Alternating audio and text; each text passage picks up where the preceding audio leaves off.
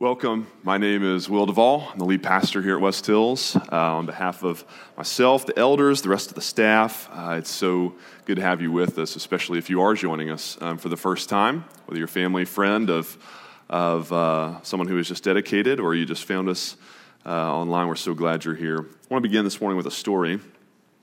Many moons ago, um, I remember exactly where I was and how I felt as my time in middle school I realized was starting to draw to a close. Uh, now, junior high was not especially great for me, but it was at least a known quantity. And I realized that I really had no reason to expect that high school was going to be much better, except that now I'd be low man on the totem pole again, fresh meat. And so, as eighth grade graduation approached, I broke down one night in tears and in fear of the unknown, the other side of the school building. And I went to my mom for comfort, and my mom assured me that high school would be different. It would be better. You know, you'll start dating, you'll start driving, more independence. It's, it's to be it's going to be great. And she was right. But almost four years to the day later, I found myself back in the same spot all over again.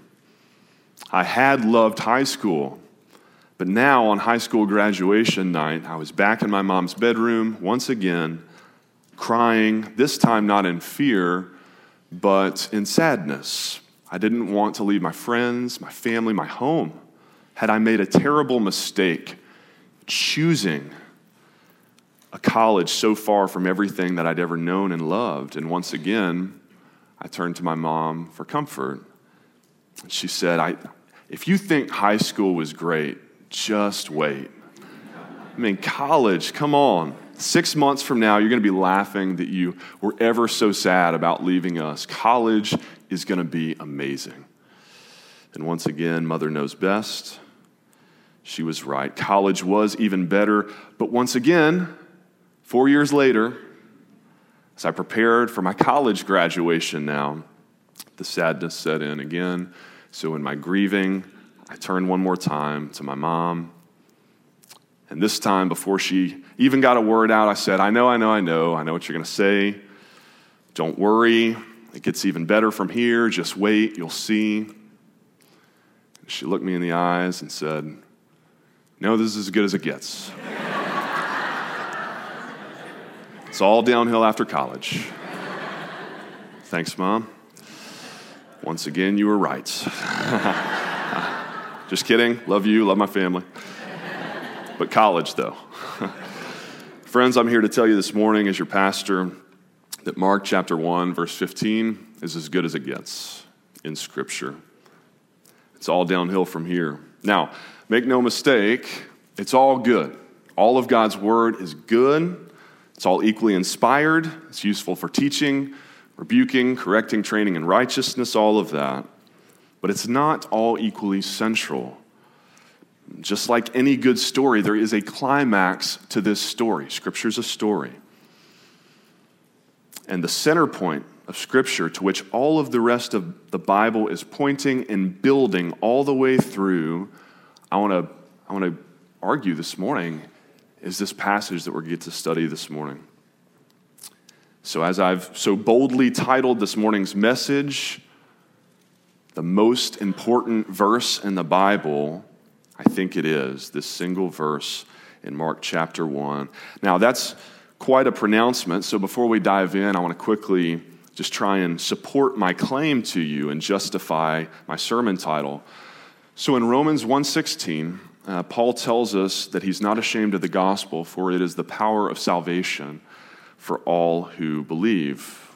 Now, we should stop and take that in for a moment. That is a rich, dense verse in and of itself, another good candidate for verse of the Bible.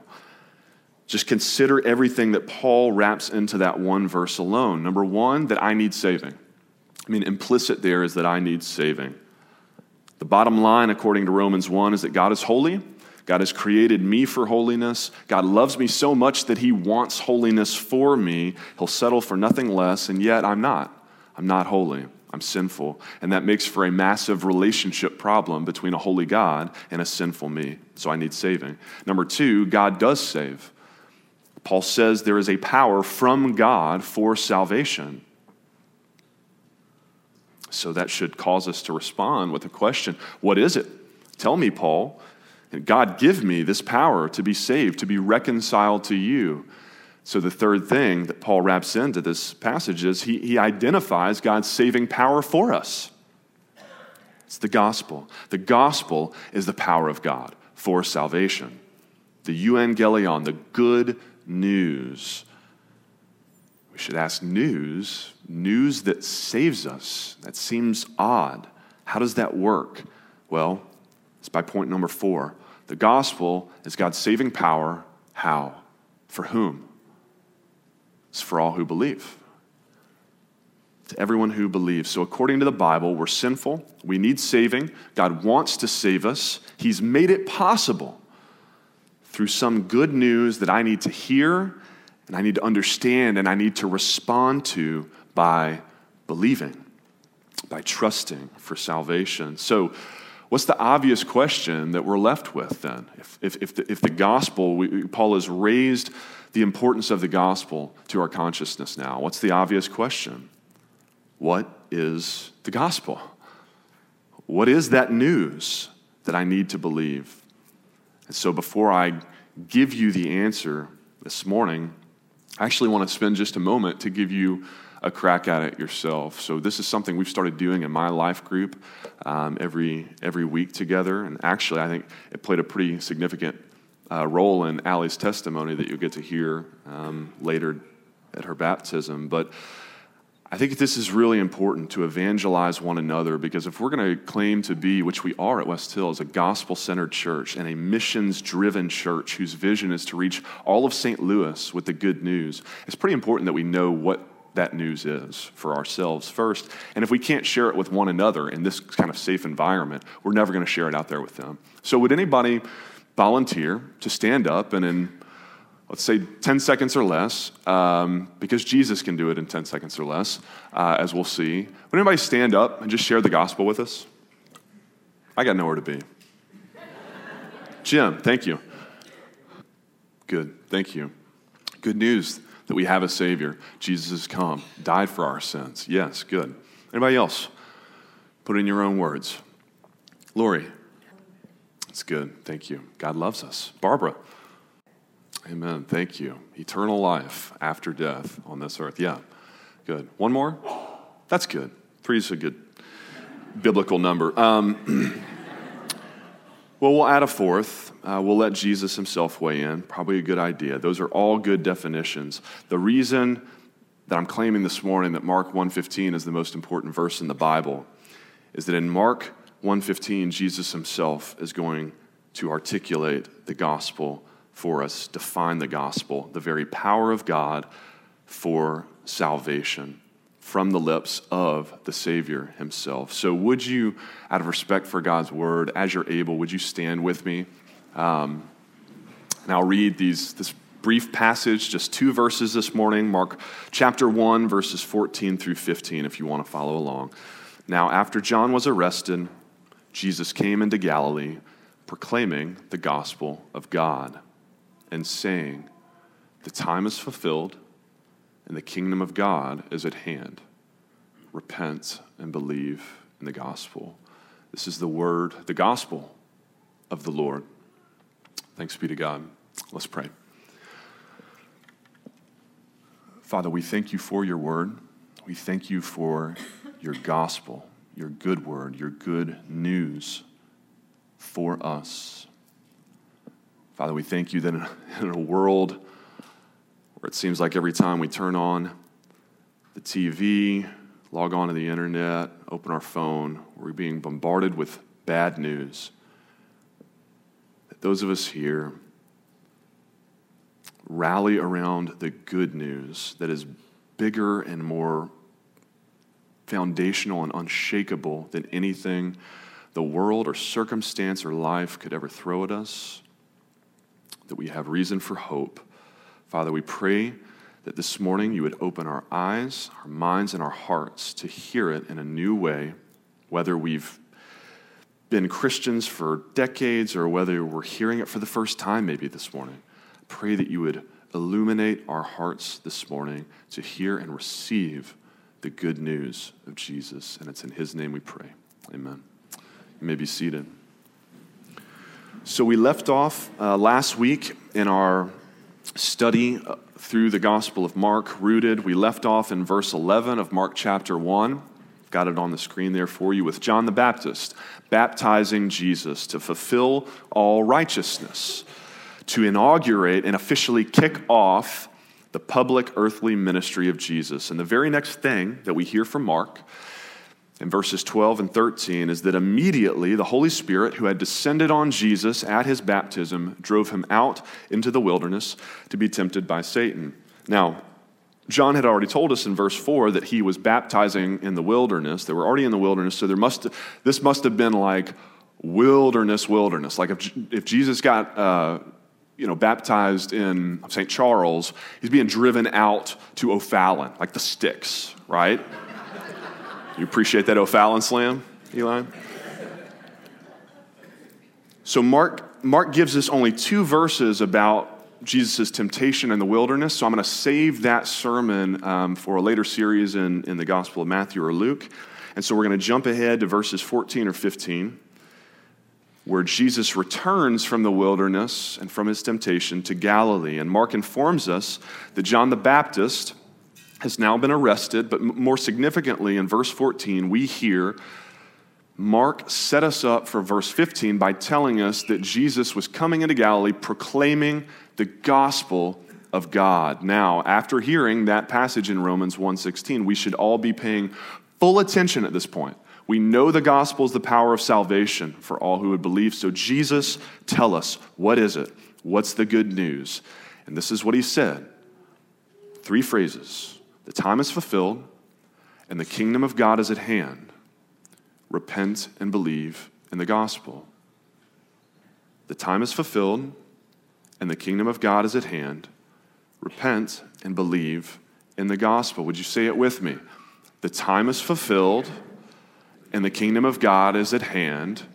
Repent and believe in the gospel. Again, the time is fulfilled, and the kingdom of God is at hand repent and believe in the gospel. If you only have one verse of the Bible memorized, it should be this one. So, Eli, could you uh, give us a blank screen here? Let's, let's try it again. The time is fulfilled, and the kingdom of God is at hand.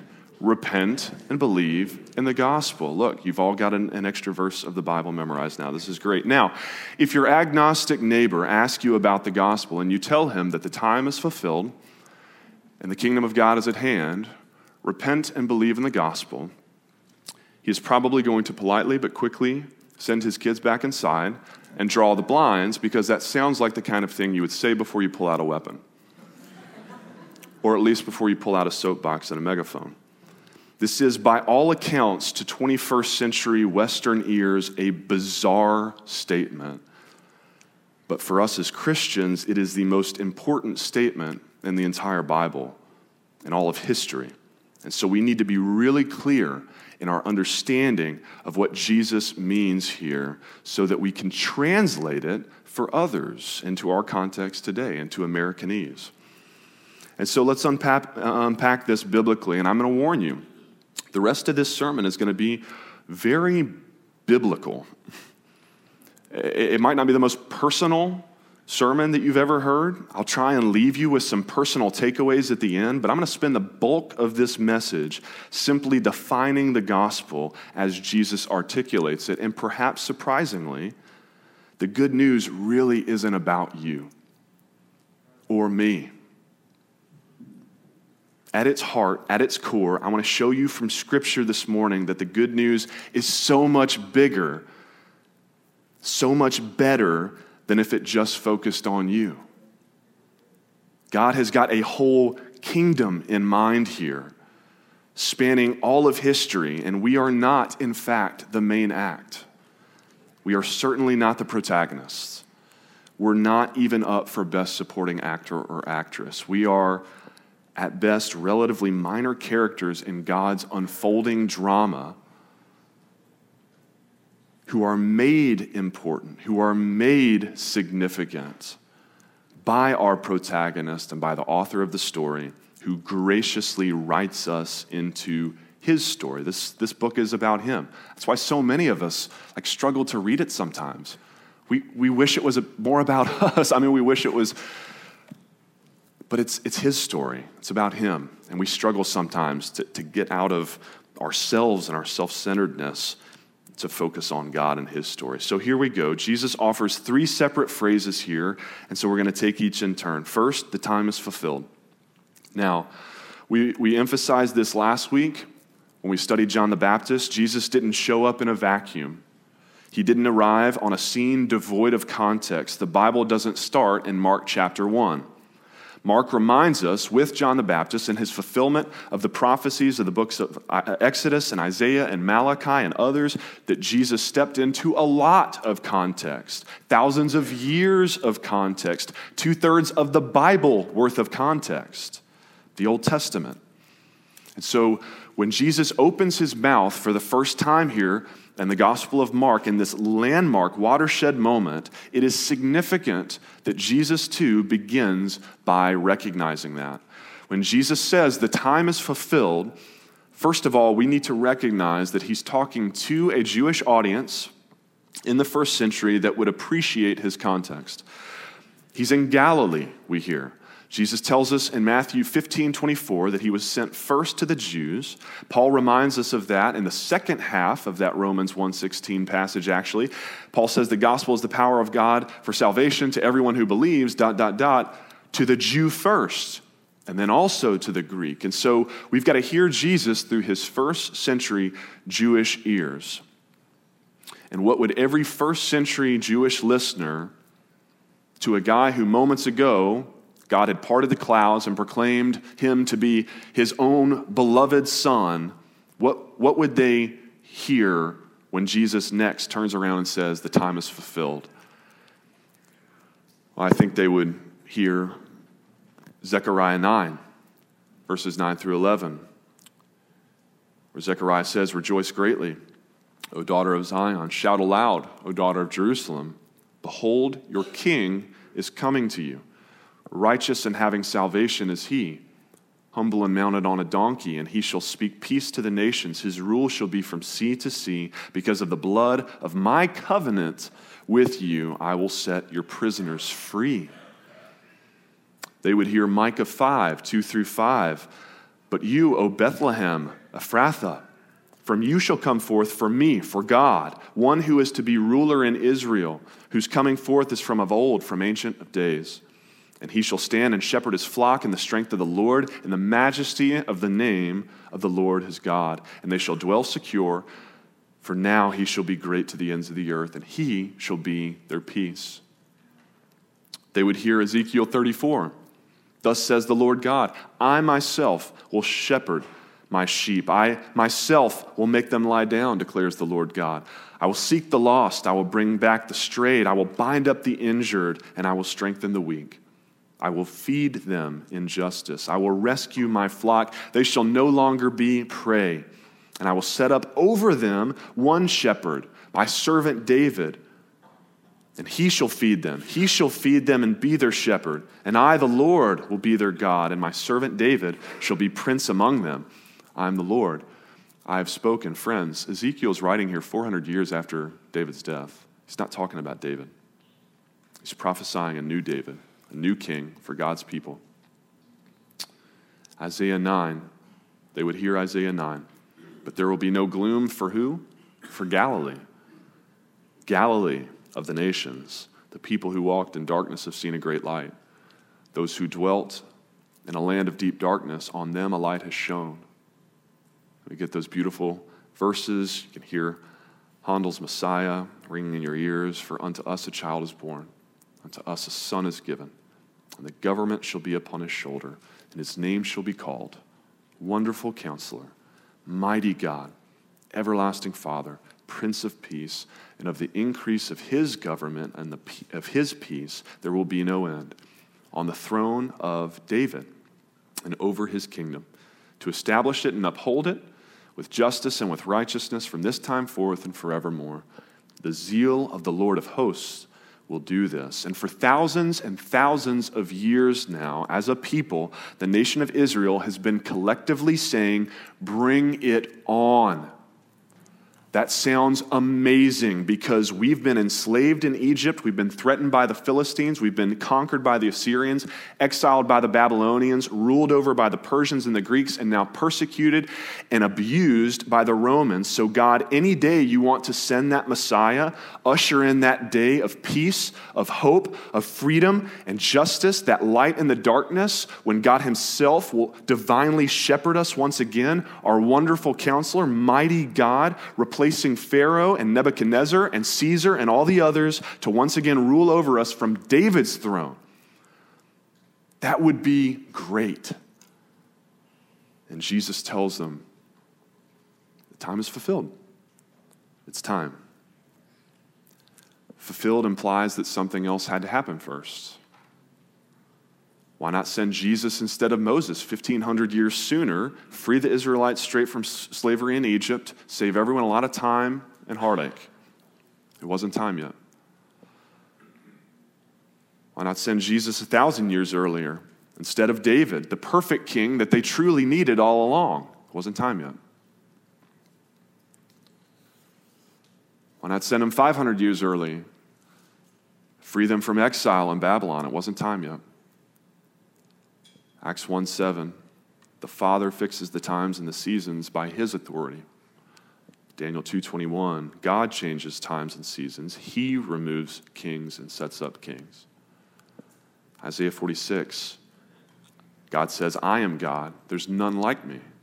Declaring the end from the beginning and from ancient times things not yet done, saying, "My counsel shall stand and I will accomplish all my purpose. God established before the foundations of the earth, before the beginning of time itself, exactly when and where and how Jesus would be sent to preach the gospel and to consummate the gospel, to become our good news. And it wouldn't happen a moment too soon or a second too late. Jesus says, now, now it's time. So, friends, if I could just give you one quick personal takeaway on this point, before we move to our second phrase, some of you feel like you've been waiting, you've been wanting, been wandering, hoping and praying and searching for a long time, and you can't understand why God isn't coming through. Listen, I, I get it. Polly and I have been struggling with infertility for two and a half years since we had Ellery. We struggled for two years before that. I get it. I'm preaching to myself this morning. But we either have to conclude that God has forgotten about us or that He has a plan and He has a timeline and we can trust Him. And the time just isn't fulfilled yet. Galatians 4 4, Paul says, When the fullness of time had come, God sent forth His Son. Romans 5 6, at just the right time, Christ died for the ungodly. We can trust his timing. Keep holding on, keep, keep hoping, keep praying. God hasn't forgotten about you. That's the first phrase. And what's the second? Jesus says, The time is fulfilled, and then what? And the kingdom of God is at hand. All right, if we need to go back to our memory work again, we can. Time is fulfilled, and the kingdom of God is at hand. Now, the Greek verb here is engiken. The kingdom is at hand, it's drawn near, it is upon you, it's in your midst, it's in front of you, it's right under your noses, is what is signified here. It's talking to you. It's me, Jesus says. It's me. The kingdom of God is engiken. I've brought it. God's kingdom is here now because I'm here to fulfill it, to embody it, to consummate it. In a nutshell, Jesus is saying, I am king. And biblically, that is the shortest, most to the point way that you and I can summarize the gospel for someone without cheapening it one bit. If someone asks you, What's the gospel? The shortest way you can share the gospel without cheapening it at all is to say, Jesus is king. Jesus is saying, I'm your long awaited king.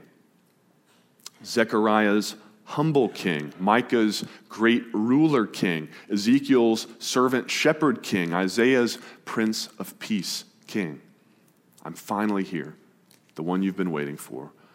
And if you don't know much about Old Testament history, I want to just sum up the Old Testament for you in our remaining eight or so minutes here using this theme of kingship.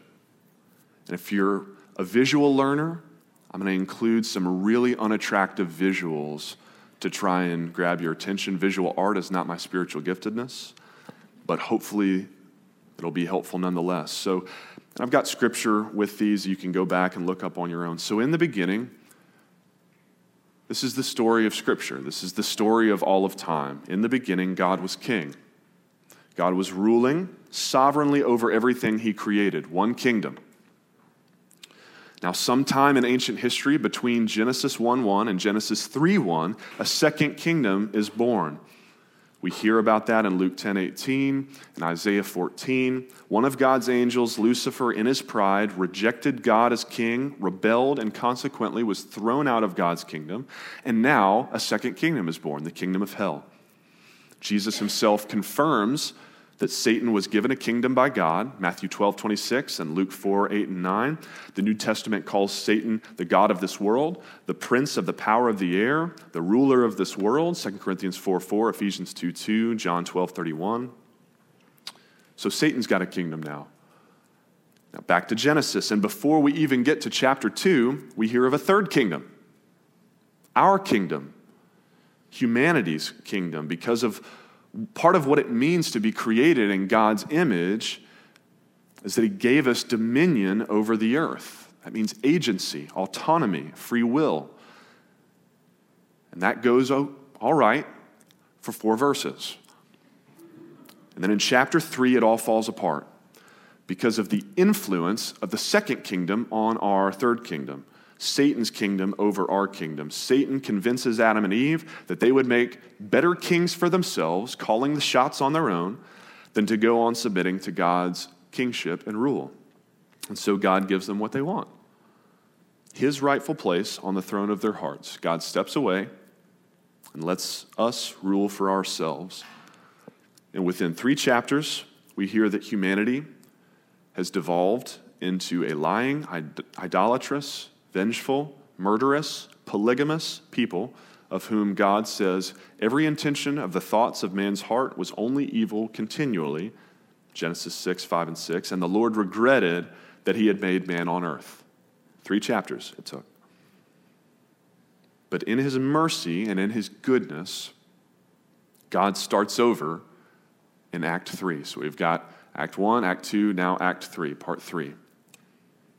First with Noah, then with Abram, later with Moses and with David. God is restoring his kingdom rule within our earthly domain through a chosen people who are specifically called out of, of that second kingdom, the spread of sin and Satan's kingdom, called out of that to be a chosen holy nation priesthood for God, Exodus 19:6, and he tells them, Deuteronomy 33:5, that I will be your king once again.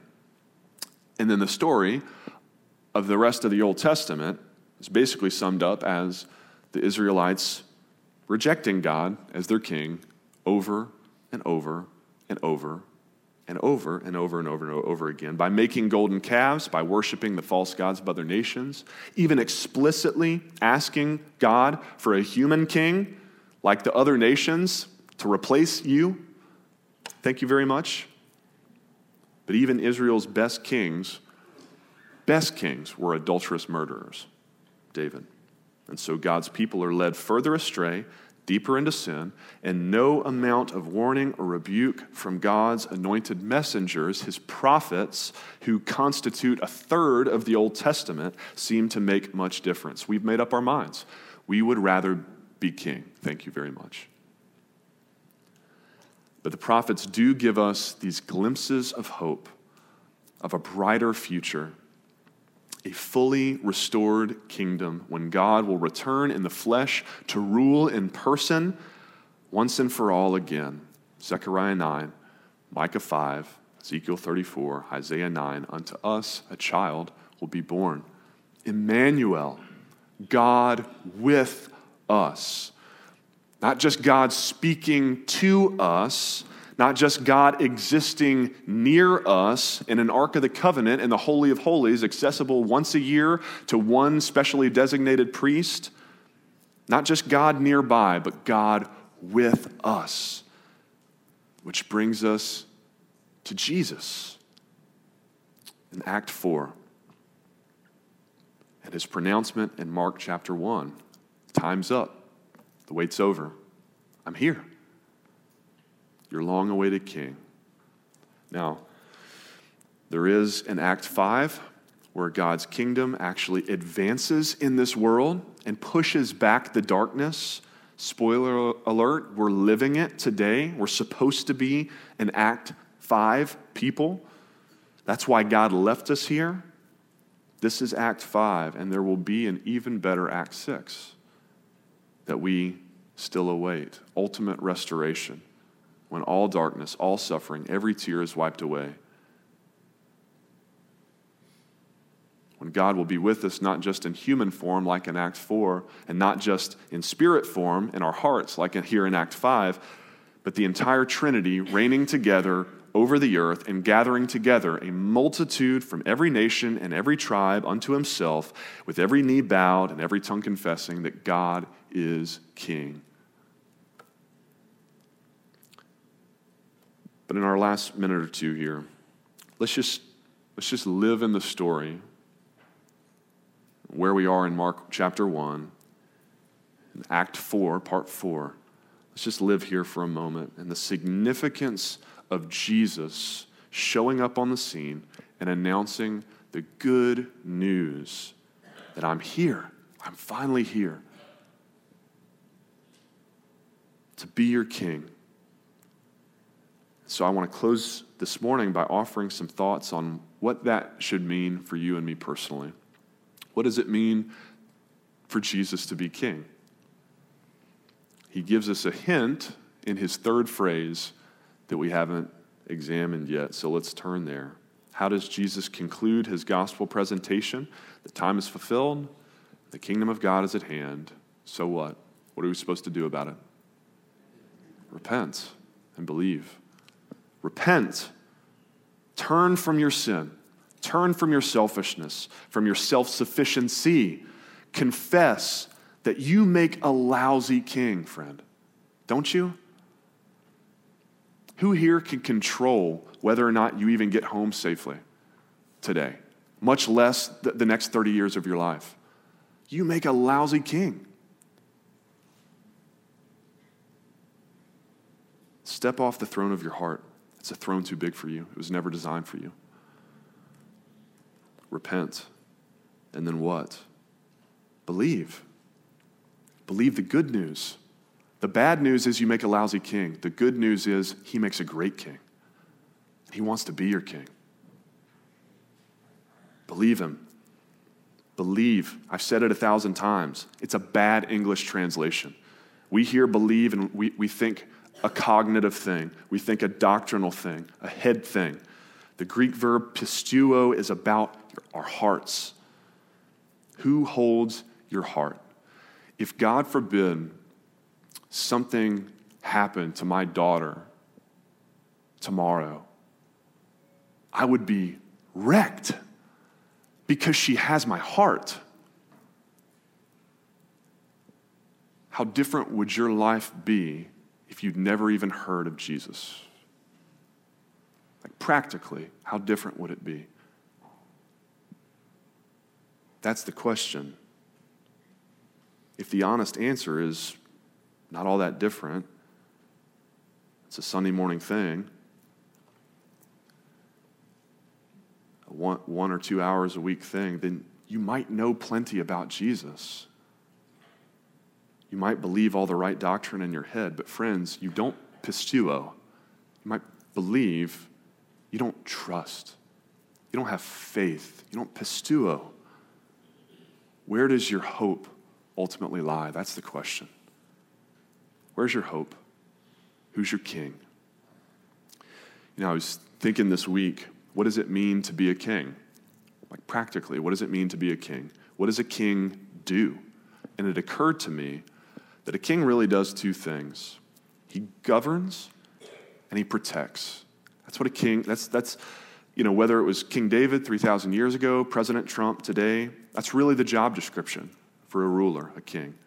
Govern, lead us, guide us, enact and enforce regulations that promote our welfare, and secondly, protect us.